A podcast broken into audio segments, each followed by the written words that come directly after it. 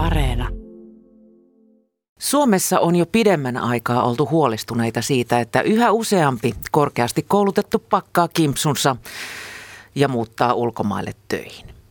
Toinen huolenaihe on se, että ulkomaalaiset opiskelijat tulevat Suomeen opiskelemaan, mutta valmistuttuaan suuntaavat katseensa muualle hekin.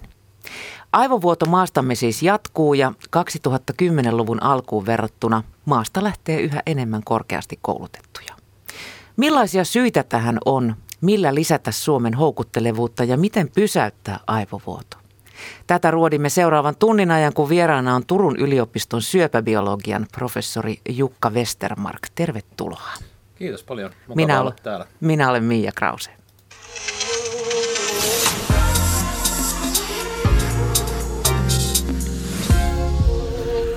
Yle Puhe. Kerro Jukka tähän heti alkuun nyt, mitä se aivovuoto oikein tarkoittaa? Ja mitä se Suomen kannalta tarkoittaa? No ehkä se voisi määritellä sillä tavalla, että Suomesta siirtyy ulkomaille enemmän älyllistä voimavaraa, enemmän koulutettua väkeä, enemmän tietotaitoa kuin meille tulee. Eli samalla tavalla kuin ulkomaan kaupassa katsotaan sitä tasetta, eli, eli kuinka paljon myydään ulos ja kuinka paljon tulee sisälle, niin tässä tapauksessa sitä valuu enemmän ulkomaille ja, ja olemme, olemme niin kuin tavallaan antajan eikä saajan asemassa. Ja, ja kyllä siitä yksinkertaisesti seuraa se, että meidän tieteemme taso laskee ja, ja meidän, meidän tietotaitomme taso laskee, jolla sitten tietenkin on, on, on tämmöisiä pitkälle johtavia vaikutuksia. Eli, eli kyllä se on huolestuttava suuntaus ja, ja, ja, ja kehityskulku, johon pitäisi jollain tavalla löytää keinoja estää sitä. Voitaisiinko näin ammattikielellä sanoa, että tässä puhutaan osaamisvaihtotaseesta, joka on negatiivinen? No, tämä kuulostaa kovin hienolta, mutta sitä se, sitä se varmaan juuri on. Eli, eli, eli äh, olen, olin, olin muutama vuosi sitten keskustelemassa kansliapäällikön äh, Lehikoisen kanssa asiasta äh, A-studiossa ja ja, ja siellä asia, mistä olimme yhtä mieltä, on se, että, että tämmöinen liikkuminen on osa tutkijan elämää ja liikkuminen on, on hyväksi, silloin tulee kokemuksia. Mutta se, mistä emme olleet samaa mieltä, oli se, että, että, että, että on, onko se huolestuttavaa ja juuri se, että, että mun mielestä pitäisi katsoa sitä lopputasetta. Eli, eli, eli se on täysin luonnollista, että tutkijat liikkuvat ja sitä tapahtuu koko ajan mutta jos se suunta on ainoastaan tai, tai pääosin ulospäin ja, ja me jäädään niin kuin tavallaan tappiolle siinä vaihtotaseessa, niin se, se ei ole hyvä asia. Onko tämä ainoastaan suomalainen ilmiö vai tapahtuuko tätä joka puolella?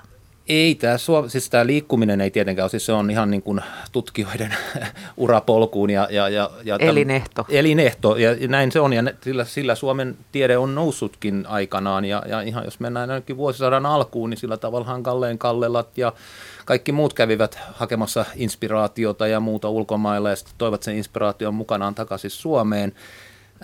Ja, ja samalla tavalla itsekin olen ollut nyt kaksi kertaa. Olin ensiksi postdoc-vaiheessa Saksassa vajaa kaksi vuotta ja sitten noin kymmenen vuotta sitten perheen kanssa oltiin USAssa tämmöisellä sapattikaudella. Eli, eli se kuuluu tähän ammattiin, että, että mennään ja opitaan uutta. Ja, ja itse kun tulin silloin takaisin sieltä postdoc-kaudelta, niin toin mukaan esimerkiksi Suomeen semmoisen teknologian, tutkimusteknologian, jota Suomessa ei siihen mennessä ollut kukaan tehnyt.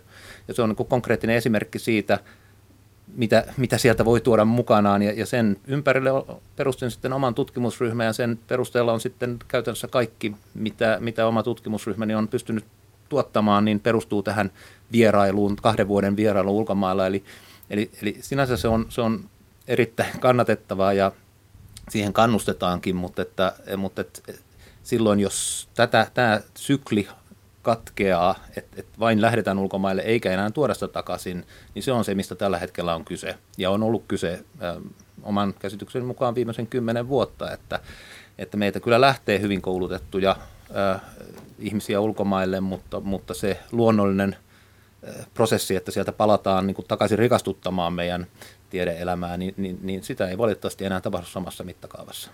Mikä sai sinut palaamaan Suomeen? Miksi et jäänyt maailmalle? No se oli perhesyy. Itse sain tarjouksen siirtyä sieltä Saksasta sitten Amerikkaan. Äh, olisi saanut ihan yliopisto tota, ensimmäisen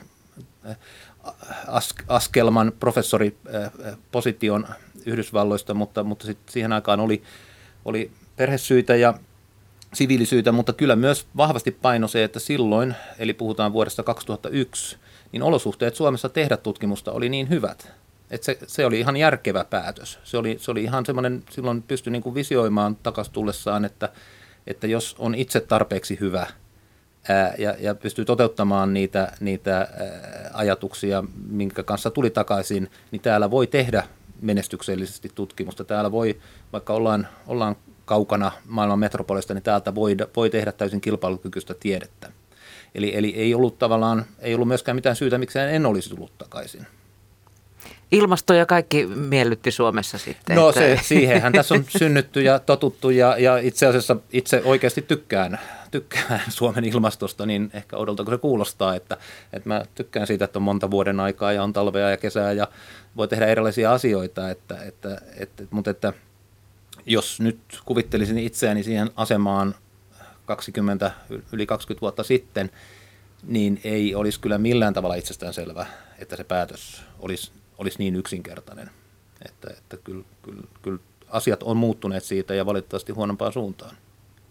Moni täältä on siis lähtenyt ja otetaankin seuraavaksi yhteys Brittein saarille Cambridgeen Sakari Vanharantaan. Hän on vuodesta 2014 toiminut tutkimusryhmän johtajana Cambridgein yliopistossa. Tutkimusalueena on kokeellinen syöpäbiologia.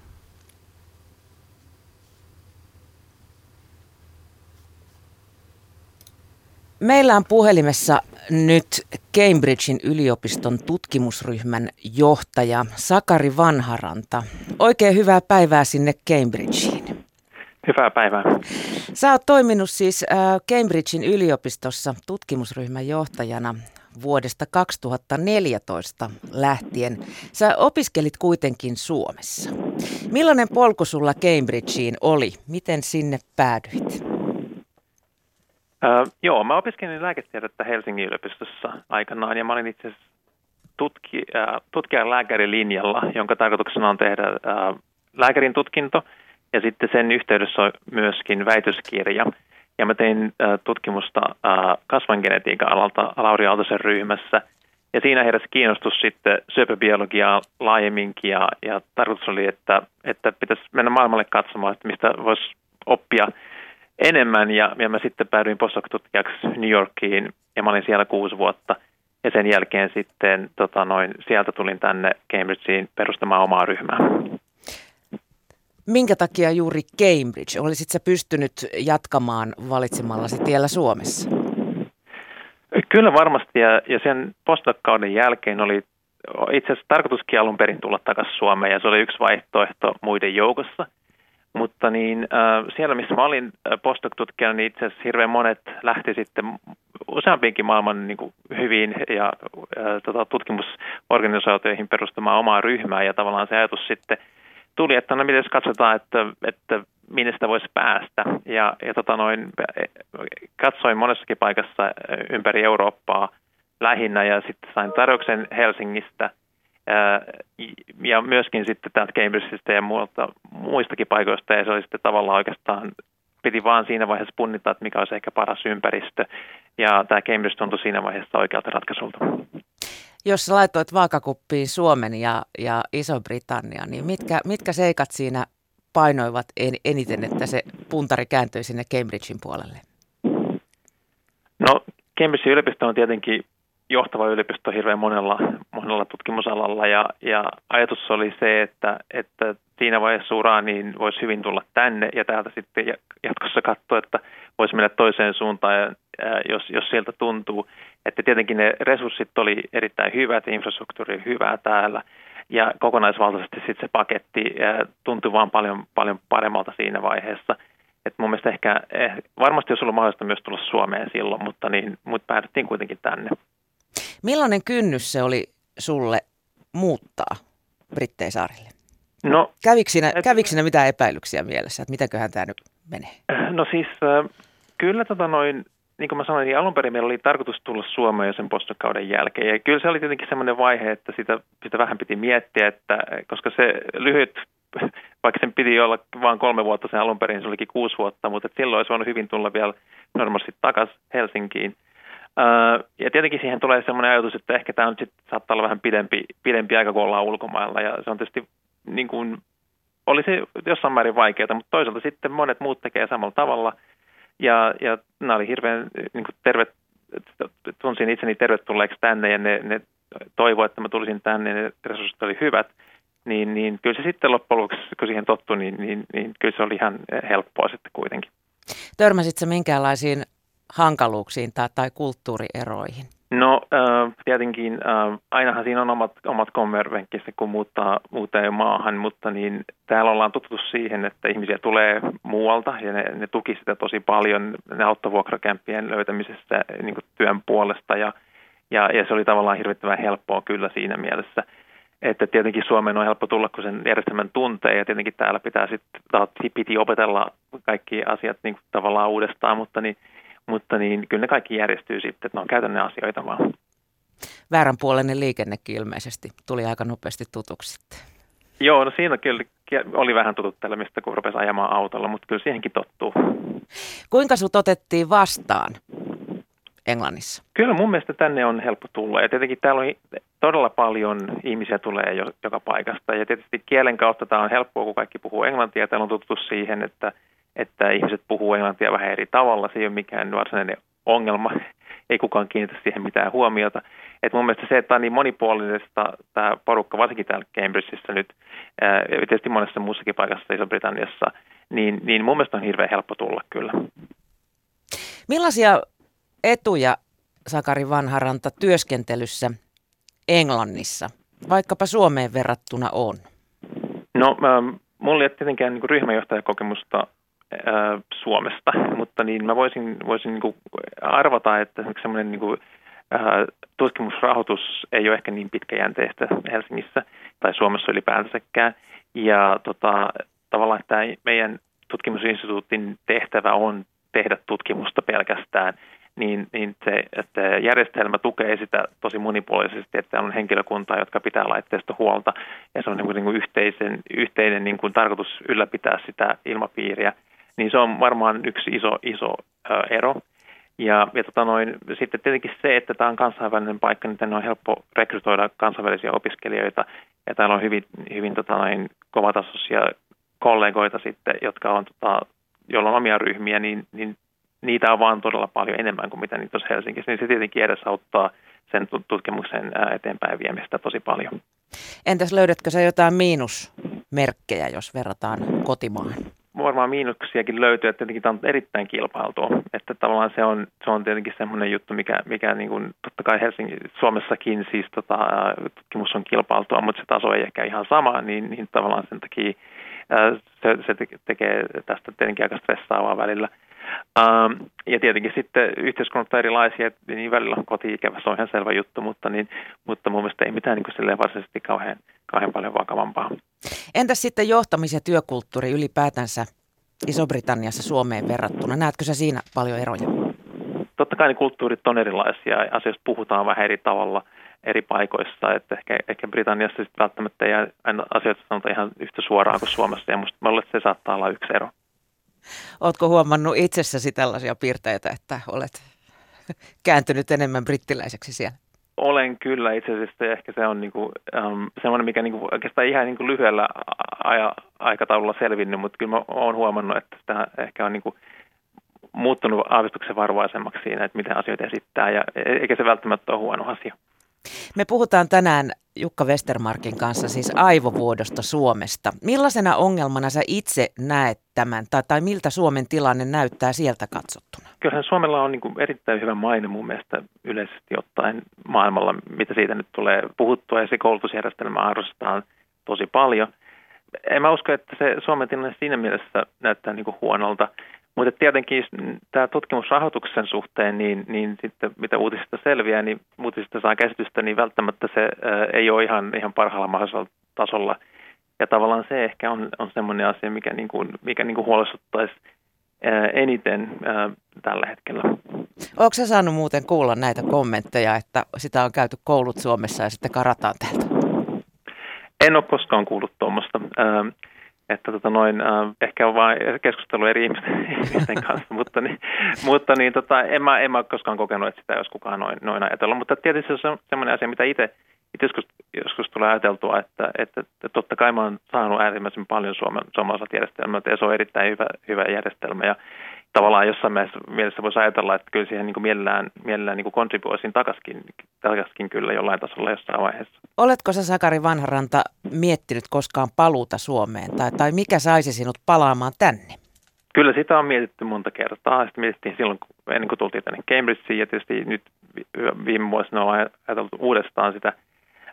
ja tietenkin tärkeät asiat siinä mielessä olisi perhesuhteet ja, ja sellaiset asiat, että mistä, mistä haluaisi, että meidän lapset kasvaa ja, ja tämän tyyppiset niin kuin, ei-tutkimukseen liittyvät asiat on tietysti niin kuin ehkä siinä kaikkein, kaikkein niin kuin, tärkeimmässä asemassa, että, että tuollainen koti-ikävä tulee välillä ja tietysti niin kuin, mielellään ajattelisi, että voisi vois muuttaa takaisin Suomeen.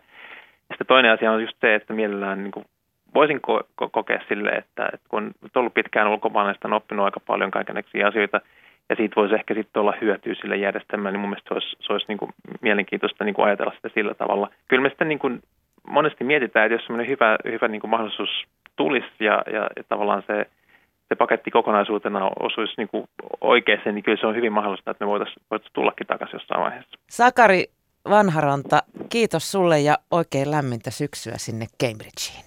Kiitos oikein paljon ja hyvää syksyä sinnekin.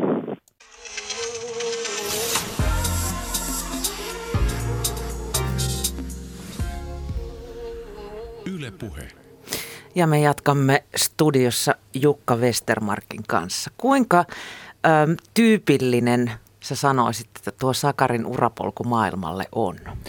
No se on itse asiassa hyvinkin tyypillinen ja, ja, ja tavallaan se alkuosa on juuri sitä, mitä, mitä tavallaan kannustetaan ja mitä toivotaan. Ja tunnen Sakarin, Sakarin ja tiedän, että hän on tehnyt loistavaa työtä molemmissa ulkomaan paikoissaan ja, tota, ja, ja, ja todella hieno, hienoa, että on pärjännyt niin hyvin niin kovissa paikoissa. Se on jo itsessään niin kuin laadun merkki, joka tietenkin tavallaan voi sanoa, että sataa sitten meidän laarimme, että kyllä Suomessa, Suomessa lähtee, lähtee todella kovatasoisia tutkijoita ulkomaille. Ää, ja ja tuo, ehkä tuo jälkimmäinen sitten muutto niin kuin USAsta Englantiin, niin on sitä uutta normaalia – enemmän. Eli, eli hän ei todellakaan ole ainoa, joka, joka siinä vaiheessa, kun on päättynyt se postdoc-vaihe, jolloin siis tavallaan ensimmäistä kertaa kokeillaan semmoista itsenäisempää tieteen tekoa uudessa ympäristössä ja, ja tulee se päätöksen hetki, että no mitä seuraavaksi ja jos sitten mieli palaa vielä jatkaa akateemisena tutkijana, niin sitten seuraava vaihe on tämä ryhmän joht, tutkimusryhmän johtaja ja, ja sitten lähdetään etsimään, niin kun, sitten lähdetään vertailemaan, että vähän niin kuin tuossa keskustelussa kuvattiin, että, että, että punnitaan, että – mitä on toisessa vaakakupissa ja mitä on toisessa vaakakupissa. Ja, ja siinä niin kuin tavallaan se on se tärkein, eli, eli mi, mitä Suomella on siinä vaiheessa tarjottavaa. Eli, eli se niin kuin keskusteltiin omasta valinnastaan, niin silloin se, ne, ne punnukset oli melko tasapainossa.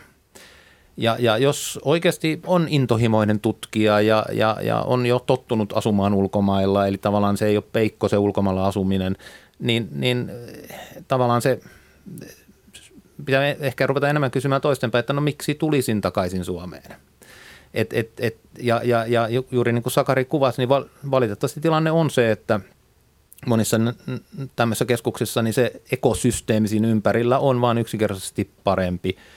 Ei ehkä välttämättä laitteiden osalta, mutta ihan vaan sen osaamisen, kuinka, kuinka laajasti on erilaista osaamista – kuinka paljon niin kuin löytyy ikään kuin siltä samalta kampukselta niitä osaajia, jonka kanssa voi niin kuin kahvikupin ääressä keskustella. Ja, ja, ja niitä on, ne on semmoisia pitkäaikaisesti rakennettuja resursseja ja, ja voimavaroja, joita on hirveän vaikea – rakentaa lyhyellä ajalla ja sillä ruveta rekrytoimaan ja, ja, ja tavallaan tällä, mistä nyt tavallaan puhutaan tällä aivovuodolla, niin tällä me murennetaan myös niitä suomalaisia ekosysteemiä, jotka vois houkutella. Tavallaan se on vähän niin kuin itseään valitettavasti ruokkiva prosessi, että mitä enemmän meiltä lähtee ihmisistä, vähemmän meillä on sitä omaa houkuttelevaa ekosysteemiä täällä, joka, joka, lait, joka saisi ihmiset palaamaan. Et, et kyllä mä niin näen tuon huolestuttavana trendinä niin hienoa kuin se on Sakarille ja muille vastaaville, jotka löytävät noin hienosta paikasta jatkon, niin, niin, niin Suomen kannalta se on. Ja, on, on, on huolestuttavaa ja, ja, et, et, ja, ja tavallaan musta vähän liian kauan on laskettu sen varaa, että kyllä suomalaiset takaisin tulee. Se on vähän niin kuin Turussa ajatella, että eihän nyt Turusta kukaan lähde. Et mä itse jouduin, jouduin tämmöiseen asemaan, kun mä tulin sitten takaisin Suomeen ja sain Suomen Akatemian, akatemiatutkijan tehtävän, joka oli viisivuotinen. Ja, ja, ja sitten kun se loppuu se viisi vuotta, niin sitten tulee se seuraava, että no mitä sitten. Ja tämä on asia, josta, josta mielellään keskustelisin enemmänkin, että musta siinä on se suurimpia valuvikoja tässä meidän järjestelmässä. Ja, ja sitten Turusta hain paikkaa, en saanut ja, ja, ja sitten joudun tekemään niin Suomen sisällä sen valinnan, eli, eli Tampereen yliopistossa sain houkuttelevan paikan ja sitten me pakattiin perheenä kimpsut ja kampsut ja lähdettiin Jouduit sinne. lähtemään Tampereelle Joudun Turusta lähtemään Tampereelle, joka loppujen lopuksi oli erittäin terveellinen, erittäin hyvä kokemus, sain todella hyviä ystäviä sieltä ja, ja, ja just laajen sitä perspektiiviä, että jälleen kerran muuttaminen on hyväksi, ää, mutta, mutta se ei ole hyväksi jos sitä joutuu koko ajan tekemään, joutuu tekemään pakon edessä. Ja, ja tietenkin Suomen sisällä se, että muutetaan Tampereelta Turkuun, niin se voi todellakin vaan rikastuttaa kaikkia osaa. Mutta, mutta se, että jos se muutto, just että ne on niitä valinnan hetkiä, että ei se ole mikään niin kuin abstrakti asia, vaan sulla on perhe, sulla on työpaikka, sun täytyy saada jostain se palkka ja, ja mielellään vielä niin, että sä pystyt tekemään sitä työtäsi ympäristössä, jossa on resurssit paikalla niin, että sä voit tehdä sitä laadukkaasti niin muistan ihan itse niin kuin fyysisesti käyttäen tämmöisiä punnuskäsiä heilutellen ja, ja, ja keskusteltiin siitä vaimon kanssa silloin, että toisessa punnuksessa on näin paljon, tässä punnuksessa on näin paljon, niin vaimokin katsoi mun käsien asentoa ja sanoi, että no sitten lähdetään Tampereelle. Että tämmöisiä niin kuin todella konkreettisia, konkreettisia ää, valintatilanteita ne on, eikä se ole, siinä ole mitään sen abstraktimpaa ja, ja, ja just nämä Sakarin mainitsemat niin kuin voimat voimatekijät, että et mitä, mitä missäkin ympäristössä on, niin ne on niitä, mitkä ratkaisee. Rahoitus, ympärillä olevat kollegat ja sitten se, että tavallaan niin kuin se integroitumisen helppous, niin niistä se rakentuu se paketti, jonka perusteella näitä päätöksiä tehdään. Mm. Kuka sitten on potentiaalinen aivovuoto? Miten sä määrittelet? Mä haluaisin hirveän mielelläni itse olla, mutta musta tuntuu, että mun aivokapasiteetti ei taisi olla tälle maalle suurikaan menetys. No, e, siis tietenkin se riippuu täysin alasta. Mä puhun, puhun omasta näkökulmasta, biolääketieteen tutkimuksen e, tunnen näitä tapauksia. Mutta se on hirveän tärkeää, että ei katsota vain niitä numeroita, että mikä se niin kuin, taso, tase on numeroina, että kuinka monta enemmän tulee tai menee, vaan, vaan mietitään, että mitä ne numeroiden takana. Että esimerkiksi jos me puhutaan väitelleiden tutkijoiden taseesta. Jos me, jos, me, jos me lasketaan, että kuinka monta väitelyttä tutkijaa tulee Suomeen ja kuinka monta väitelyttä menee ulos, niin se voi mennä vaikka tasan. Mutta jos siinä välissä ne on tulleet Suomeen niin kuin juuri väitelleinä ja ne tekee Suomessa sen postdoc, niin kuin omassa ryhmässä, niin on useampi ulkomaalainen postdoc-työntekijä. Ne tekee täällä Suomessa kolme-neljä vuotta postdocia, op, äh, niin kuin valtavan hyviä työntekijöitä, todella fiksuja – ja, ja, ja sitten he lähtee sen tietotaidon kanssa ulos täältä. Niin, niin tilastoissa se näyttää siltä, että yksi postdoc tuli sisään ja yksi meni ulos.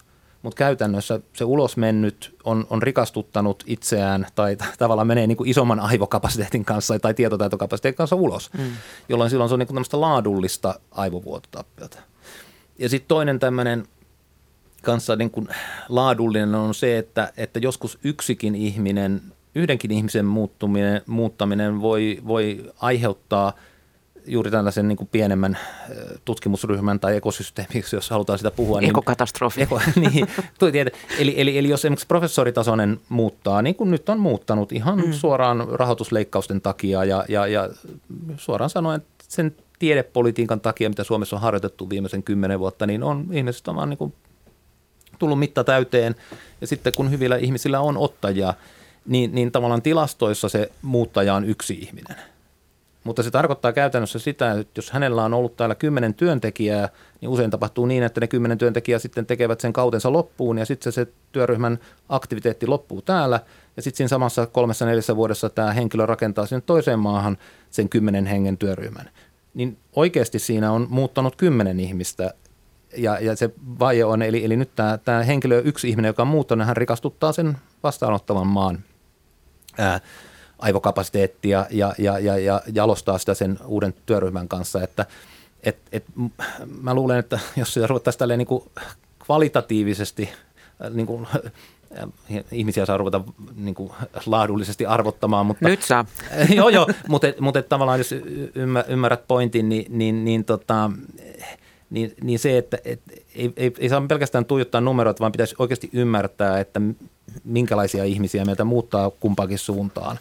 Ja, ja, ja, ja kyllä mä luulen, että jos se tehtäisiin näin, niin se tilanne olisi, näyttäisi valitettavasti vielä niin kuin surullisemmalta, koska viittasin tähän aikaisempaan keskusteluun muutama vuosi, vuosi sitten, niin, niin, niin silloin taisin sanoa sen, että, että, että kun valitettavasti niitä toiseen suuntaan tuli, jota niitä esimerkkejä on hirveän vaikea löytää. Semmoisia, että joku tulisi ulkomailta Suomeen niin kuin oikeasti maailmanluokan tekijä ja tois Suomeen sen tutkimusryhmän. Kyllä niitäkin on muutamia, mutta, mutta yleensä siinä on takana vaan joko, joko suomalainen mies tai nainen, eli rakkaus. Eli se, että joku päättäisi muuttaa menestyvän tutkimusryhmänsä ulkomailta Suomeen meidän niin kuin olosuhteiden takia, niin, niin, niin on todella harvinaista. Ja se kertoo siitä niin kuin epäbalanssista, minkälaisia, minkälainen niin kuin tutkimusolosuhteiden ero on ulkomailla ja täällä. Että, että, tota, että onneksi meillä on viehättäviä, viehättäviä tota, miehiä ja naisia, koska sitä kautta on tullut kyllä paljon hy, hyviä tekijä Suomeen. Tilastokeskuksen muutaman vuoden takaisen tilaston mukaan Suomesta muuttaa vuosittain noin 1600-1800 ylemmän korkeakoulututkinnon suorittanutta ja tutkijatasoisia tiedeammattilaisia. Ja näiden korkeimmin koulutettujen lähtöön on vaikuttanut akateeminen työttömyys. Ja sen syynähän ovat muun muassa yliopistojen leikkaukset. Millaisen signaalin tämä antaa Suomen houkuttelevuuden kannalta? No hyvin huonon. Kauniisti sanottuna. Niin, niin eli, eli et, et kyllä, se, kyllä sen, niin kuin, kukaanhan ei tee tuommoista muuttoa niin kuin kauhean kevyin perustein. Et kyllä sen niin kuin aina täytyy olla taustalla aika, aika niin kuin raskaatkin syyt, että ihminen pakkaa koko perheensä ja muuttaa ulkomaille. Ja, ja, ja sen sijaan, että, että yritetään keksiä selityksiä ja, ja niin kuin muuttaa mustaa valkoiseksi ja keksiä jotain, jotain että aina, niin, niin kyllä mun mielestä siinä pitäisi oikeasti katsoa tämän suomalaisen tiedejärjestelmän ja, ja loppupelissä sitten opetusministeriön peiliin, että mikä siinä on, että Suome, Suomen niin kuin tämän tyyppiselle ihmiselle me emme ole riittävän houkutteleva ää, toimintaympäristö. Ja, ja tälle tutkimusryhmän vetäjänä, joka vedän kymmenen hengen tutkimusryhmää ja, ja käytännössä meidän vuosibudjetti lähentelee melkein miljoonaa vuodessa, miljoonaa euroa, joka mun täytyy kerätä, kerätä tota, rahoittajilta, jotta mä pystyn palkkaamaan. Eihän mä itse saa sitä penniäkään muuta kuin oman palkkani yliopistolta, mutta jotta mä pystyn palkkaamaan ne kymmenen henkilöä ja, ja järjestämään heille tutkimusedellytykset, niin, niin sen, kyllä se raha vaan merkitsee. Kyllä se merkitsee, eli, eli mit, mit, mikä niin kuin, millä todennäköisyydellä sä pystyt hankkimaan semmoisen tutkimusrahoituksen, että sä pystyt tekemään la, tarpeeksi laadukasta tutkimusta. Ja jos sä teet sitä 20 vuotta ja joka vuosi niin kun olet, olet niin kun sillä, jos ajattelee, että niin oltaisiin pieni, pieni firma, niin siinä konkurssin partaalla. Että On sä, the edge. Niin, edes pystyt pitämään ne ihmiset töissä – niin, niin kyllä siinä vaiheessa sitten, jos joku vähän vihjasee, että, että hei, että, että täällä se ei ole ihan niin vaikeaa, niin, niin kyllä, kyllä, sit, kyllä se sitten vaan on aika raadollista, että sitten ihmiset menee mieluummin siellä, missä on edes pikkasen mm. helpompaa tehdä töitä. Jatkuvasti saadaan kuulla myös uusistayyteistä. Viimeksi tällä viikolla kuultiin Tampereen yliopiston YT-neuvotteluista. Miten ne vaikuttaa ulkoiseen rahoitukseen, josta yliopistot on entistä riippuvaisempia? No mä en ole Tampereen muuta kuin otsikotasolla ehtinyt, ehtinyt katsomaan. Mutta jos ajatellaan mutta, yleisesti. Niin, no se, se on, no ensinnäkin koko tämä Suomen niin kuin, tieteen rahoitus on, on se, se, se ei oikeastaan ole purettu eikä keskusteltu kunnolla, siihen voisi käyttää toiset kaksi tuntia. Siis yliopistothan ei rahoita tiedettä yliopistorahoitus menee hyvin marginaalisesti itse tieteen rahoittamiseen. Eli yliopistossa toimii tutkimusryhmiä, jotka hankkivat käytännössä 90 prosenttisesti omat rahansa. Eli, eli se kun puhutaan, että yliopistolla on YT-neuvotteluita ja leikataan väkeä, niin, niin, niin, niin se on tavallaan useimmiten sitten hallinnosta. Hallintohimmeleitä ja, niin, kevennetään. Halli, mutta se taas vaikuttaa siihen, että sit sieltä häviää sihteerit, sieltä häviää ne ihmiset, jotka et sit, sit, Eli aikaa kuluu sitten niin, muuhun sitten professorit, kuin professorit yrittää täyttää, täyttää tota kopiokoneen värikasetteja ja, ja muuta, että et kyllä se sillä tavalla ehdottomasti vaikuttaa. Mutta, mutta tavallaan niin kuin nämä kaksi asiaa, että, että, että yliopistoita loppuu rahat ja ne joutuu käymään YT-neuvotteluita ja sitten tavallaan niin kuin ne rahat, mistä minun työntekijöideni palkka on, niin, niin on melkein tulee kahdesta eri mm. momentista. Mm. Ja, ja, ja, ja, ja, ja sekin on asia, josta pitäisi, pitäisi joskus oikeasti keskustella, että, että, että ymmärretäänkö tätä. Eli, eli just tämän takia tämä Suomen Akatemian rahoituksen leikkaus, niin se on sitä vahingollista. Se on sitä, millä, millä jos Sakari esimerkiksi pohtisi tulevansa takaisin Suomeen, niin se olisi sitä rahaa, mitä, mitä hän käyttäisi tutkimuksensa. Ja sen rahan määrä vaikuttaa siihen, kuinka houkutteleva paikka Suomi on tehdä tutkimusta. Sakarihan myös mainitsi tuossa, että jos verrataan äh, Iso-Britanniaa ja Suomea, tuota, vaikka Cambridgea, missä hän on, niin siellä tutkimusrahoitus on huomattavasti niin kuin kauas kantoisempaa. Suomessa se on paljon lyhytnäköisempää. Kyllä, kyllä. Ja, ja, ja siinä on onneksi menty parempaan suuntaan ennen. Se oli ihan, ihan niin kuin vuosi kerrallaan, että nyt sentään, siis käytännössä Suomen niin kuin huipputiede pyörii nykyään säätiöiden rahoilla. Että omassakin tutkimusryhmän rahoituksesta on 75 prosenttia tulee säätiöltä, että Suomen Akatemia rupeaa olemaan melkein marginaalissa. Ja, ja säätiöillä – tietenkin heillä on kaikilla omat sääntönsä, mutta siellä se rahoitus on yleensä kolmevuotista. Ja se on hirveän lyhyttä. Se on ihan ymmärrettävää, että heidän täytyy niin kuin katsoa, katsoa sitä budjettia, mutta että, mutta että kolmessa vuodessa ei nykyaikaisessa biologisessa tutkimuksessa tehdä hirveästi. Eli, eli kyllä nämä on kaikki sellaisia asioita, jotka, jotka just tekee sitä, että, että, että jos te, täytyy tehdä se valinta, että, että minne siirrän seuraavaksi työryhmän, niin minne lähden perustamaan sitä, niin nämä on kaikki ne, niitä asioita, jotka, tota, jotka ää, vaikuttaa siinä ää, kuviossa. Yksi tapa, jolla yliopistojen laadukkuutta seurataan, on kansainväliset ranking-listaukset. Shanghain tuoreen yliopistovertailun mukaan Helsingin yliopisto oli Suomen paras ja maailman 82 toiseksi paras yliopisto. Trendi on Helsingin yliopiston rehtori Jari Niemelän mielestä huolestuttava. Tuo Helsingin yliopiston sijoitusvertailussa on laskenut neljä vuotta peräkkäin. Viime viikolla Taina ja Janne Saarekivi olivat sitä mieltä, että nämä on aivan hölynpölyä nämä rankingit ja muun muassa saksalaiset yliopistot ovat heittäneet ne romukoppaan. Onko näillä rankingeilla, millainen merkitys niillä sun mielestä Jukka Westermark on? No joo, kuuntelin itse asiassa, oli mainio keskustelu viime viikolla teillä ja, ja tota, joo, niitä kritisoidaan paljon ja itsekin olen hyvin skeptinen suhteen, mutta ehkä tuolla tavalla, että jos ajatellaan, että on sama instanssi, joka ränkkää vuosi toisensa jälkeen saman yliopiston ja joka ikinen vuosi se tippuu, niin jälleen kerran ei sitä nyt voi ihan ohittaa, että se ei kerro, se on eri asia, jos se hyppisi niin kuin sata sijaa joka vuosi ylös alas. Ja kyllä siellä ne tietyt muillakin mittareilla maailman parhaat yliopistot on näiden rankingeikin, että en mä nyt ihan kevy, noin kevyesti sitä ottaisi.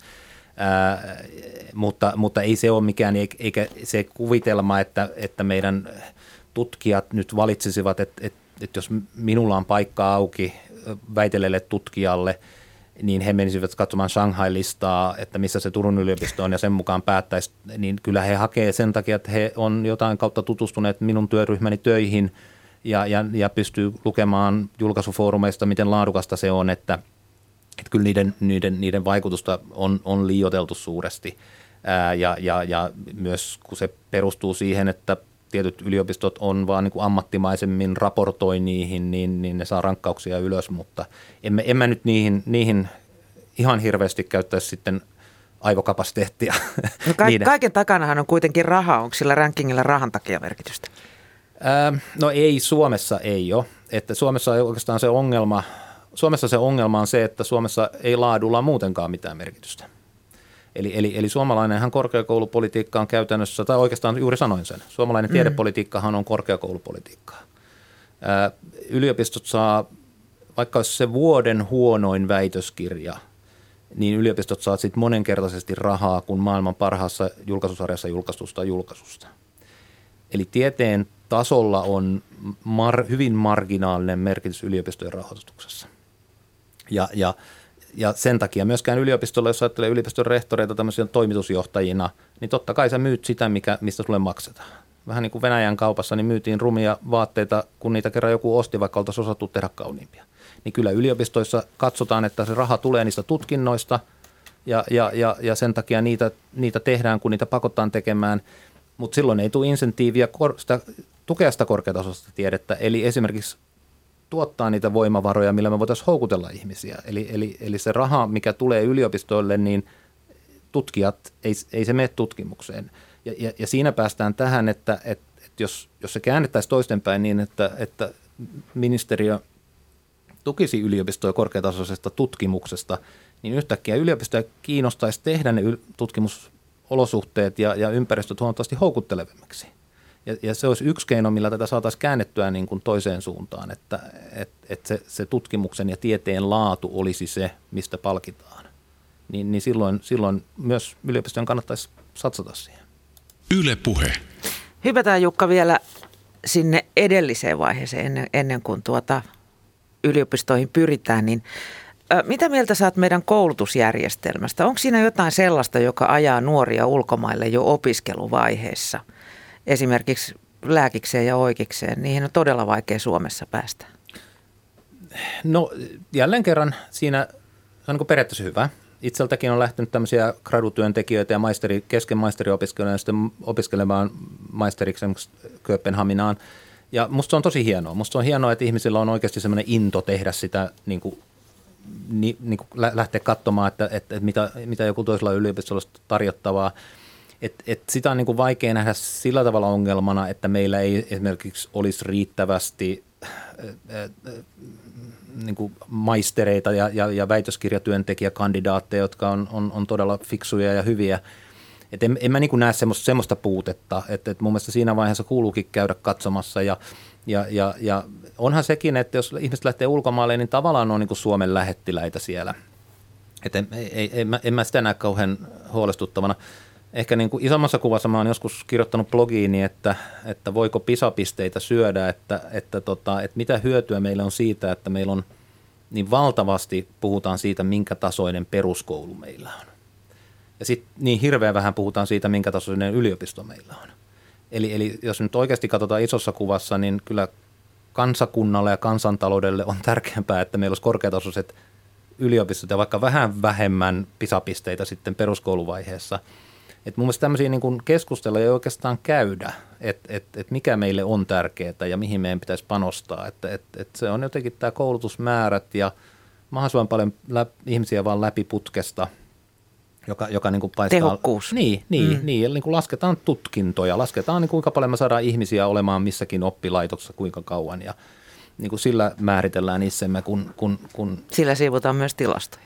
Niin, juuri, no sekin on, on tavallaan, mutta, että, mutta tähän niin kuin varsinaisesti päivän aiheeseen, niin, niin, niin se, se ei niin kuin tuo sitä houkuttelevuutta, paitsi jälleen kerran ehkä tämän – rakastun suomalaiseen kautta, että kyllähän Suomi on tietenkin hyvä paikka sitten kasvattaa perhettään ja on, onhan meillä semmoisia niin maineasioita, että jos joku harkitsisi, että tietyllä tavalla me voitaisiin käyttää sitä hyväkseen, että jos me hoidettaisiin meidän tiedepolitiikka kuntoon, jos me hoidettaisiin meidän tieteen tekemisen edellytykset kuntoon, hmm.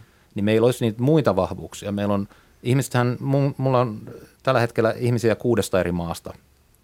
Ja, ja ne jokainen arvostaa Suomea. Moni, moni sanoo, että he haluaisivat jäädä tänne, koska täällä on niin turvallista, täällä on niin mukavaa, ihmiset on rehellisiä, koulut, ne oppineet jo, että täällä on, täällä on tota ilmaiset koulut ja muuta. Että meillä olisi tavallaan näitä muita vahvuustekijöitä, joilla me saataisiin kiinnitetty ne ihmiset. Hmm.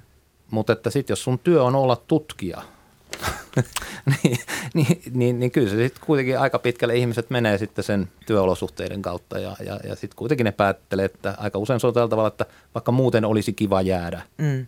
niin, niin sitten sit ne häipyy ulkomaan. Mm. Niin. Käännetään sitä ajatus silleen ympäri, että jos sä valmistut ulkomailta, vaikka sä olisit suomalainen, niin tota, millainen prosessi se on päästä harjoittamaan vaikkapa lääkärin ammattia täällä Suomessa? No tietenkin jos olet suomalainen ja sä oot esimerkiksi käynyt Tarton yliopistossa, niin, niin oma käsitykseni on, on että, että sit, sitten, sitten tota... Kun meillä yhä enemmän lähtee muualle, kyllä, niin kuin mä sanoin, kyllä, että on vaikea päästä kyllä, tää lineen. Joo, joo. joo. Ja, ja tota, niin mun käsitykseni siinä on sitten tämmöinen niin sov, jonkun tyyppinen soveltuvuuskoe. Tavallaan niin kuin katsotaan, että ne mätsää ne tutkinnot toisiinsa. Ja, ja sen takia varmaan ihmiset lähteekin, ja varsinkin nyt tietenkin EUn sisällä, niin, niin, niin niitä pyritään harmonisoimaan. Et, että – et se, ja, ja kyllä mä siinä sitten helposti ajattelen, että, että se, että toimii lääkärinä kotimaassaan omalla kielellä, niin varmasti moni haluaa palata sitten Ää, voi olla, että jossain muissa ammateissa se ei ole niin, niin tota, selkeää, esimerkiksi tekniikan aloilla, jossa, jossa tota, varmaan niin työpaikkoja on kaikenlaisia kaikenlaisissa maissa, mutta tota, Tietenkin näillä, näillä aloilla, joissa on osaajista pula. Niin, niin mm. kyllä, kyllä. Että tota, et, et mä en ehkä, ehkä niin kuin kansakunnan puolesta mä en olisi niin huolissaan tuosta ton, ton vaiheen lähtiöistä, vaan, vaan kyllä, kyllä mä niin kuin eniten, eniten sitä, niin kuin, sitä, sitä, siitä pääomasta, jonka varaan pystyttäisiin niin kuin rakentamaan tämän, tämän, tämän, tämän kansakunnan ja maan hyvinvointia, niin, kuin, mm. niin, niin, niin – Millaisia ongelmia meille sitten on luvassa, jos, jos tämä aivovuoto tulevaisuudessa nousee ja paljonko se meille maksaa? No en, en, en tiedä paljonko se maksaa raho, rahassa, mutta... mutta tota, tai mitä se niin, meille maksaa? No, Kysytään niin, näin. No, se, siinäkin on tässä koko keskustelussa, mitä nyt on käyty, käyty nyt niin kuin tieteestä ja kaikesta, niin se on niin kuin merkillinen asia, että useat johtavat poliitikot melkein samassa lauseessa, ne aloittaa lauseen sillä, että, että tota, – meidän suurimpia ongelmia on, on työn tuottavuuden alhaisuus. Meidän ongelma oikeasti ei ole niinkään työttömyys tai työllisyys ihan oikeasti, vaan, vaan se on se, että kuinka monta euroa per työtunti pystytään tuottamaan, eli työn tuottavuudesta. Ja sitten sanoo seuraavassa lauseessa, että, että, että helpoin tapa nostaa työn tuottavuutta, tai oikeastaan se paras tapa nostaa työn tuottavuutta on, on nostaa jalostusarvoa. Eli käytännössä tietotaito, osaaminen, tämmöinen. Ja sitten siinä seurauslauseessa ne sanoo, että – ei me satsatakaan. Eli, eli, eli tavallaan, niin kuin, jos, jos se nyt tota ketju menee takaisinpäin, eli jos me häviää se, niin kuin meillä selkeästi häviää tietotaitoa, niin, niin kyllä mä olematta ekonomi, niin, ja, mutta, mutta keskusteltuani heidän kanssaan, niin kyllä he on monet sitä mieltä, että sillä on suorat vaikutukset Suomen työn tuottavuuteen. Ja mm. sitten sit me ollaan niin kuin takaisin siinä ongelmassa, mikä poliitikkojen mielestä on oikeasti tärkeä – et, et jotenkin nämä keskustelu ei, nämä ei kohtaa toisiaan, vaikka, vaikka samat ihmiset puhuu niistä. Niin tota. Millä keinoin sä, Jukka, luulet sitten, että korkeasti koulutut saataisiin pysymään Suomessa? Miten, miten me saataisiin tästä maasta kilpailukykyinen ja, ja kiinnostava? Siis sillähän me ei voida mitään, missä me maantieteellisesti ei, ollaan. Ei, ei. No sanotaan, että siinäkin, siinäkin ei voi kategorisesti sanoa, että on yksi keino kaikille, eli, eli, eli pitäisi niin katsoa näitä ryhmiä. Eli, eli, eli yksi ryhmä on nämä nuoret väitelleet tutkijat, jotka on esimerkiksi postdokin täällä, niin millä ne saataisiin jäämään tänne. Ää, eli, eli mikä on se, että kun ne, ne menestyy täällä, niin miksi ne ei lähtisi seuraavaksi pohtimaan, että voisinko mä perustaa tutkimusryhmän Suomeen tai voisinko mä jatkaa senioritutkijana Suomessa. Ja sitten on tietenkin nämä niin kuin kaikkein koulutetuimmat professorit ja tutkimusryhmän johtajat, joille, joille se ratkaisu on sitten eri. Eli jos me puhutaan näistä nuorista, joista mä oon eniten ollut huolissani, koska se on, ollut, se on oikeasti se, mitä kautta Suomen tieteen taso on noussut, ja se on se, mitä kautta me uudistetaan tiedettä. Me itse jo lasken olevan niin siellä vähän toisessa päässä, eli, eli, eli mä oon valinnut linjani, mitä mä teen, ja, ja, ja, ja, ja se, mutta et se, että me saadaan sitä uutta aineistoa tähän koneistoon, uudenlaisia tutkimuslinjoja, uudenlaisia, niin se tulee niistä nuorista, jotka palaa. Tai niistä nuorista, jotka on tulleet tekemään ja perustaa oman tutkimuslinjan Suomeen. Ja, ja jos mun pitäisi valita niin kuin yksi ryhmä, niin mä valitsisin panostamisen näihin. Ja, ja siinä, no se on niin tylsää sanoa, että se on rahasta kiinni ja se on resursseista kiinni, mutta siitä se on. Mutta... Onks, jos, jos verrataan vaikka, ajatellaan tapaus Sakaria. Hän, hmm. hän on siellä Cambridgeissa, jos hän olisi Suomessa, niin mi, millainen palkkakuilu esimerkiksi no, me, meillä on? Palkka oikeastaan, se on niin hassu, että mun isäni, kun hän, mä ilmoitin, että mä haluan tutkijaksi, hän oli itse tutkija, niin hän näytti mulle silloin sen professorin palkkakuittinsa ja sanoi, että, että jos teet sen valinnan, niin tässä on miten korkealle voit ikinä päästä, että jos tämä kelpaa, niin siitä vaan. ja kiitän edelleen häntä siitä, että eli, eli ainakaan monelle tutkijalle, niin se ei ole se ensimmäinen juttu. Että kyllä se on enemmän se, että millä tasolla ja millä resursseissa pystyt tekemään sitä työtä. Tämä kuulostaa kauhean, kauhean ylevältä, mutta, mutta näin, näin mä ainakin sen koen. Mutta mut yksi semmoinen ihan konkreettinen asia on se, että miten suomalais, mikä suomalaisessa, puhutaan, mikä on hyvää. On, että Suomessa, Suomen akatemialla on tämmöinen kuin akatemiatutkija-positio, joka itsekin silloin, kun tuli takaisin, niin sitten sain toisena vuonna. Eli se on täysin, todella kovasti kilpailtu, sitä haetaan omalla originaalilla tutkimusidealla. Jos sen saa, niin saa viideksi vuodeksi oman palkan ja jonkun verran tutkimusrahaa. Ja se on ihan mahtava siinä, että se ei ole kiinni siitä, että tunnetko sä yhden professorin tai millä laitoksella tai onko sulla suhteita, vaan sä voit, se on niin sun rahaa ja sä voit itse sijoittua melkein minne sä haluat. Se on upea instrumentti ja se on aina ollut upea instrumentti. Mutta se, mitä ei ole 20 vuoteen ratkaistu, syy minkä takia mä lähdin Tampereelle, oli se, että se loppuu siihen. Sinä päivänä, kun sä aloitat sen, niin sä tiedät, että sä saat viiden vuoden päästä potkut. Se on ihan sama, miten hyvin sä oot tehnyt, niin sä saat potkut. Eli tätä urapolkua siitä akatemian tutkijasta eteenpäin ei ole ratkaistu. Ja se on, en nyt puhu Sakarin puolesta, mutta se on ihan varmasti se tie, mitä hänelle on silloin tarjottu, koska ei, ei, ei yliopistolla ole tällaisia aloittelevan ryhmäjohtajan tehtäviä juurikaan. Eli sä tavallaan tiedät, että sä aloitat tässä niin kuin positiossa ja viiden vuoden päästä tulee töitä. Ja, ja tässä olisi ollut hyvin paljon aikaa ja olen itsekin ehdottanut sitä, että, että, että Suomen Akatemian pitäisi olettaa tai edellytyttää, koska yliopistot tietenkin mielellään ottaa näitä, koska ne tulee oman rahansa kanssa. Mutta samaan aikaan, kun ne allekirjoittaa, että otan sinut vastaan, niin yliopistolta pitäisi vaatia sitoumusta, että sitoudun, yliop- sitoudumme yliopistona arvioimaan tätä kandidaattia vaikka neljän vuoden päästä niin kuin tämmöiseen tenure track, tämmöiseen urapolkusysteemiin. Mm. Ja tässä niin kuin opetusministeriö – olisi voinut olla hyvin aktiivinen ja, ja, ja se olisi voinut olla tämmöinen fuusiomalli, että se vaikka seuraavat kolme vuotta tulee vielä Suomen Akatemiasta niille, jotka pärjää siinä evaluaatiossa neljän vuoden jälkeen. Ja sitten sen jälkeen se vastuu siirtyy yliopistolle. Mä oon itse ehdottanut tätä Turun yliopistossa otettavaksi malliksi. Et, et, ja, ja, ja, ja siellä nyt jonkun verran siitä on keskusteltu, mutta, mutta tämmöisiä hyvin niin kuin konkreettisia asioita voitaisiin korjata ilman mitään suuria panostuksia, jos vaan jollakin olisi kiinnostusta. Eli nämä ihmiset, kun ne aloittaa siinä päivänä yksi, ne voisi sen sijaan, että ne sanoo, että mä saan viiden vuoden päästä potkut, ne voisi sanoa, että jos mä oon tarpeeksi hyvä, niin mulla on mahdollisuus saada seuraava kolme vuotta. Jos mä oon taas tarpeeksi hyvä, niin mulla on mahdollisuus saada oikea työpaikka. Jee, en saa potkuja. Niin. Ja, ja, ja. Yle puhe. Meiltä lähtee siis kansainvälisiä asiantuntijatehtäviä ja tutkimus, tutkimustehtäviin täältä porukkaa, mutta kerropa Jukka semmoinen juttu, miksi ulkomaisten yritysten johdossa ei ole suomalaisnimiä. Jaa, nyt tuli kyllä vaikea. niin, siis tarkoitatko Suomessa olevien ulkomaisten vai, vai yleensä, yleensä, ka, yleensä kansalaisten? Kansainvälisesti Joo. No tietenkin me olemme, jos, jos, jos ne jotenkin jakautuisi tasaisesti maailmalla, äh, niin, niin meitä on vain 5 miljoonaa, että ehkä siinä on osittain semmoistakin.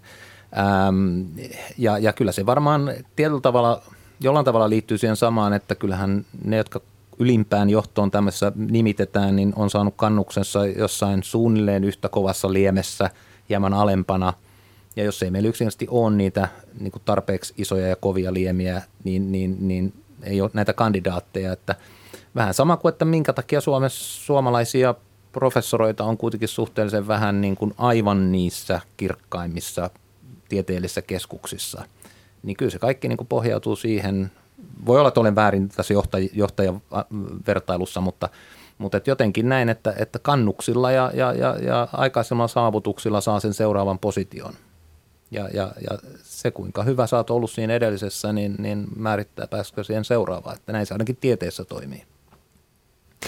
Entä sitten ulkomaiset opiskelijat? Moni tulee Suomeen opiskelemaan, mutta moni suuntaa myös valmistuttuaan takaisin joko kotimaahansa tai muuten kansainvälisille vesille. Tällä hetkellä vajaa puolet kansainvälisistä tutkinto-opiskelijoista on työllistynyt Suomeen päätoimisesti tai opintojen ohella vuosi valmistumisen jälkeen ja runsas neljäsosa opiskelijoista on lähtenyt maasta. Joka viides ulkomaalaistaustainen puolestaan muuttaa Suomesta heti tutkinnon suoritusvuonna. Millaisiin ongelmiin ulkomaalaiset opiskelijat täällä törmäävät? Mitä tänään on niin vaikea sopeutua? No, yl- yliopisto- Vai onko? Niin, no kyllä varmaan on. Yliopistomaailmassa se on tietyllä tavalla, me ollaan vähän semmoinen niin kuin omassa, ei nyt omassa kuplassa, mutta, mutta tavallaan kaikki pelaa samoilla säännöillä ja on paljon kansainvälisiä ihmisiä. Ja siellä se varmaan niin kuin toimii vielä, että omassa työryhmässä on enemmän ulkomaalaisia kuin suomalaisia. Eli, eli Mi- millaisia ongelmia? Onko, onko se kokeneet no, jotenkin no, ongelmalliseksi? Kyllä, no siis kyllähän suomalaisuudessa, suomalaisuudessa on omat outuutensa, kaikki me tiedetään ne, mutta sitten taas toisaalta, niin kuin mä jo mainitsin aikaisemmin, niin moni todellakin tykkää niin kuin ne tykkää siitä, että voi luottaa asioihin ja näin edespäin. Mutta kyllä kieli on valtavan iso asia ja kyllä minusta siihen pitäisi, niin siihen pitäisi niin kuin ponnekkaammin, että omistakin työntekijästä osa aloittaa Suomen kurssin, mutta sitten se jää hyvin nopeasti. Eli kyllä, kyllä se olisi niin kuin yksi semmoinen jälleen kerran melkein niin kuin ilmainen keino, että et, et jotenkin se tuotaisi tuotais ja totta kai itsekin täytyy katsoa peiliin, että olenko omille työntekijöille. Tuotaisiin niin kuin täysin selväksi ensimmäisestä päivästä, että, että suomen kielen oppiminen tulee olemaan lähes niin kuin ehto sille, että saa työpaikan täältä. Tavalla tai toisella, ei se ihan näin ole, mutta että kyllä ne sitten aika kapeaksi menee ne työmahdollisuudet, jos, jos niin kuin luottaa siihen, että, että tota, ää, ei tarvitse osata edes välttävästi suomen kieltä. Mm. Että kyllä mä näen, näen, että se on niin kuin hyvin tärkeä asia siinä. Sitten toinen on nämä, mistä kiitettävästi nyt kyllä hallitus keskustelee näistä niin kuin, äh, oleskelulupa-asioista. Että ei niin kuin sit potkaise, että mä kirjoitan, kuinka kohan monta semmoista tota, perustelua mä kirjoitan vuodessa mulle työntekijöille, että ne saa taas pidennettyä niin oleskelulupaa puoli vuotta tai vuoden ja, ja sitten varsinkaan kun tieteessä se rahoitus on semmoista, että en mä voi sanoa, että sulla on kahden vuoden päästä palkkaa. Niin, niin sitten mä joudun kirjoittamaan, että mulla, mä voin sanoa, että sulla on vuodeksi ja sitten taas kirjoitetaan uudestaan. Ja kyllä se ajaa ihmisiä, tulee sellainen olo, että ei mua nyt oikeasti tänne haluta, kun mä joudun, niin kuin, mä oon ollut täällä jo kolme neljä vuotta, mä oon maksanut veroja ja saanut palkkaa ja mä oon synnyttänyt lapsenikin täällä, mutta silti mä joudun todistamaan niin kuin puolen vuoden välein, että mä en ole pahoissa aikeissa täällä. Niin, niin kyllä, kyllä siinä niin kuin tavallaan, että, että vaikka niin, että sen jälkeen kun on saanut täältä maisterin tutkinnon tai tohtorin tutkinnon, niin olisi automaattisesti se seuraava vuosi tai jotain tämmöistä, niin kyllä sillä varmasti olisi merkitystä, että ei tule semmoinen niin kuin kiire, kiire pois ja, ja voisi ehkä mahdollisesti sitten törmätä siihen työpaikkaan. Entä sitten meidän työmarkkinoiden asenneilmapiiri? Nähdäänkö nämä ulkomaiset opiskelijat hyötynä vai, vai kuluna? Kyllä hyötynä, siis ainakin omalla bioalalla niin kuin meiltä siirtyy paljon. Turussa on, on, on kuitenkin bioalan siis lääketehtaita ja tota, diagnostiikka, niin hyvin paljon siirtyy sinne, tai hyvin paljon, mutta et on, on, et ei, en mä näe siinä eroa, että kun he rekrytoi, että, että mikä on kansalaisuus, että kyllä ne on niin kuin lähtökohtaisesti kansainvälisiä yhtiöitä, vaikka olisivatkin täysin suomalaisia, että et voi olla, että... Tätä oli Hollannissa nimittäin tutkittu ja se oli ihan valtava merkitys, että miten, miten niin kuin kumpana se nähtiin? Joo, Oliko hyöty vai kulu? Voi olla, että mulla on, mulla on siniset silmät tässä ja tota, en, en näe sitä jotain piilorasismia, mutta että ainakin niin kuin omista, omassa, omasta kuplastani niin ihmisiä on siirtynyt, siirtynyt kyllä ihan, ihan molempia niin kuin supisuomalaisia, mutta myös ulkomaalaisia. Että kyllä se enemmän omasta näkökulmasta on ollut taidoista kiinni. Miten Jukka sun mielestä voitaisiin tukea sitä, että ulkomaisista opiskelijoista yhä useampi jäisi sitten valmistuttuaan Suomeen töihin ja, ja asumaan?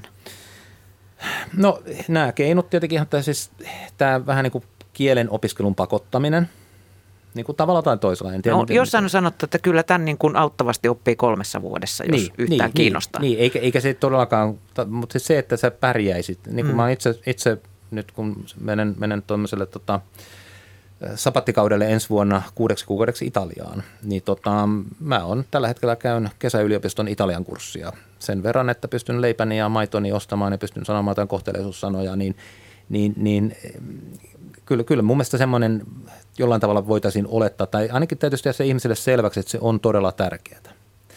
Ää, ää, ja, ja, mutta että kyllä, jos ajatellaan nyt sit puhutaan tutkijoista, niin – vaikka meidän pitäisi niin kuin ripotella tuhkaa heidän päälleen, miten surkeat olosuhteet Suomessa on tehdä tiedettä, niin kyllähän se filtroituu heille. Kyllähän hän näkee koko ajan, kun he tulee kysymään multa, että saako tehdä, tehdä tällaisen ja tällaisen kokeen, niin mä sanoin, että se on loistava idea, mutta meillä ei ole varaa siihen. Niin kyllähän se kertoo heille sitä viestiä, että, että jos he on niin kuin tosissaan, niin, niin ei taa paikka, missä niin kuin on riittävästi resursseja.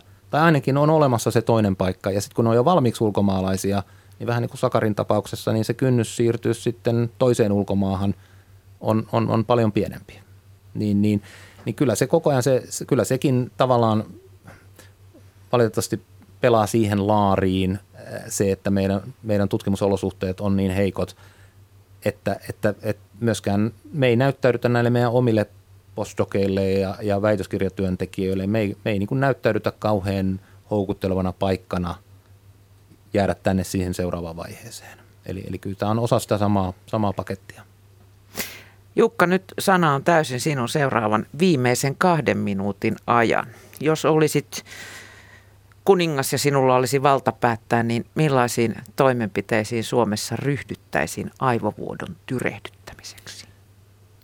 No kyllä nostettaisiin ihan eri asemaan tieteen tekemisen resurssointi eikä pelkästään niin kuin riihikuivana rahana, vaan, vaan nostettaisiin tieteen tekemisen ja, ja, ja, ja koko TKI-ketjun tärkeys ei ainoastaan juhlapuheissa, vaan oikeasti konkreettisena tekoina ja ja, ja kyllä mä nyt katson opetusministeriön suuntaan, että tämä on, tämä on manttaali, joka on heidän hoidossaan. Eli, eli kyllä mä niin kuin semmoista tulosvastuuta hakisin ministeriöltä, että, että, että he hoitais Suomessa sellaiset tieteen tekemisen olosuhteet, että ne halutaan tulla. Ja, ja, ja tänne niin kuin täällä halutaan olla ja tänne halutaan jäädä. Et ei kyse ole mistään, mistään mystisestä syystä, minkä takia ihmiset lähtee, vaan ihmiset lähtee sen takia, että ne ihmiset vertailee olosuhteita, työskentelyolosuhteita ja, ja meillä ne on ajautuneet siihen jamaan, että me ei ole enää kilpailukykyisiä. Eli, eli ihan puhdasta riihikuivaa rahaa, mutta sitten jonkun pitäisi jaksaa keskittyä niin kuin kyselemään meiltä, jotka ollaan kokemusasiantuntijoita tässä, että missä ne kipukohdat on. Ja esimerkiksi tämä Suomen Akatemian tutkijoiden urapolun fuusioituminen yliopistojen urapolkuun, niin siinä on ihan ilmainen, lähes ilmainen keino, jos vaan siihen joku tarttuu ja joku rupeaa sitä hoitamaan yhdessä yliopistojen kanssa. Ja, ja ihan varmasti se muuttaisi tilannetta, koska silloin paluumuuttaja voisi ajatella, että, että, että sitten se on musta itsestäni kiinni, miten mun ura tässä menee. Mutta tällä hetkellä se on semmoinen, että ollaan onnellisia viiden vuoden päästä tulevista potkuista. Ja, ja se ei ole, ainakaan nykyaikaan se ei ole millään tavalla houkutteleva visio ihmisille, jotka niin kuin tosissaan olisi kapasiteetti tehdä maailmanluokan tutkimusta. Että, että kyllä mä sanoisin niin, että, että opetusministeriön ja, ja, ja tiedeministerin yhteistyöllä niin pitäisi niin kuin hoitaa tämä kenttä kuntoon ja, ja, ja, ja tutkijoiden kanssa keskusteluiden kautta identifioida nämä pahimmat kipupisteet ja ja toivotaan, että seuraavan viiden vuoden päästä niin meillä rupeaa olemaan sellaiset olosuhteet, että tänne halutaan tulla ja tänne halutaan jäädä. Tempo ollut sikseen pitkäjänteisyyttä ja ei käyttäydytä kuin ADHD. No juuri näin ja, ja otetaan se tosissaan. Tämä on Suomen kannalta tärkeä kysymys. Kiitos kun pääsit vieraaksi Jukka Westermark ja oikein hyvää syksyä myös Turun yliopistoon. Kiitos paljon.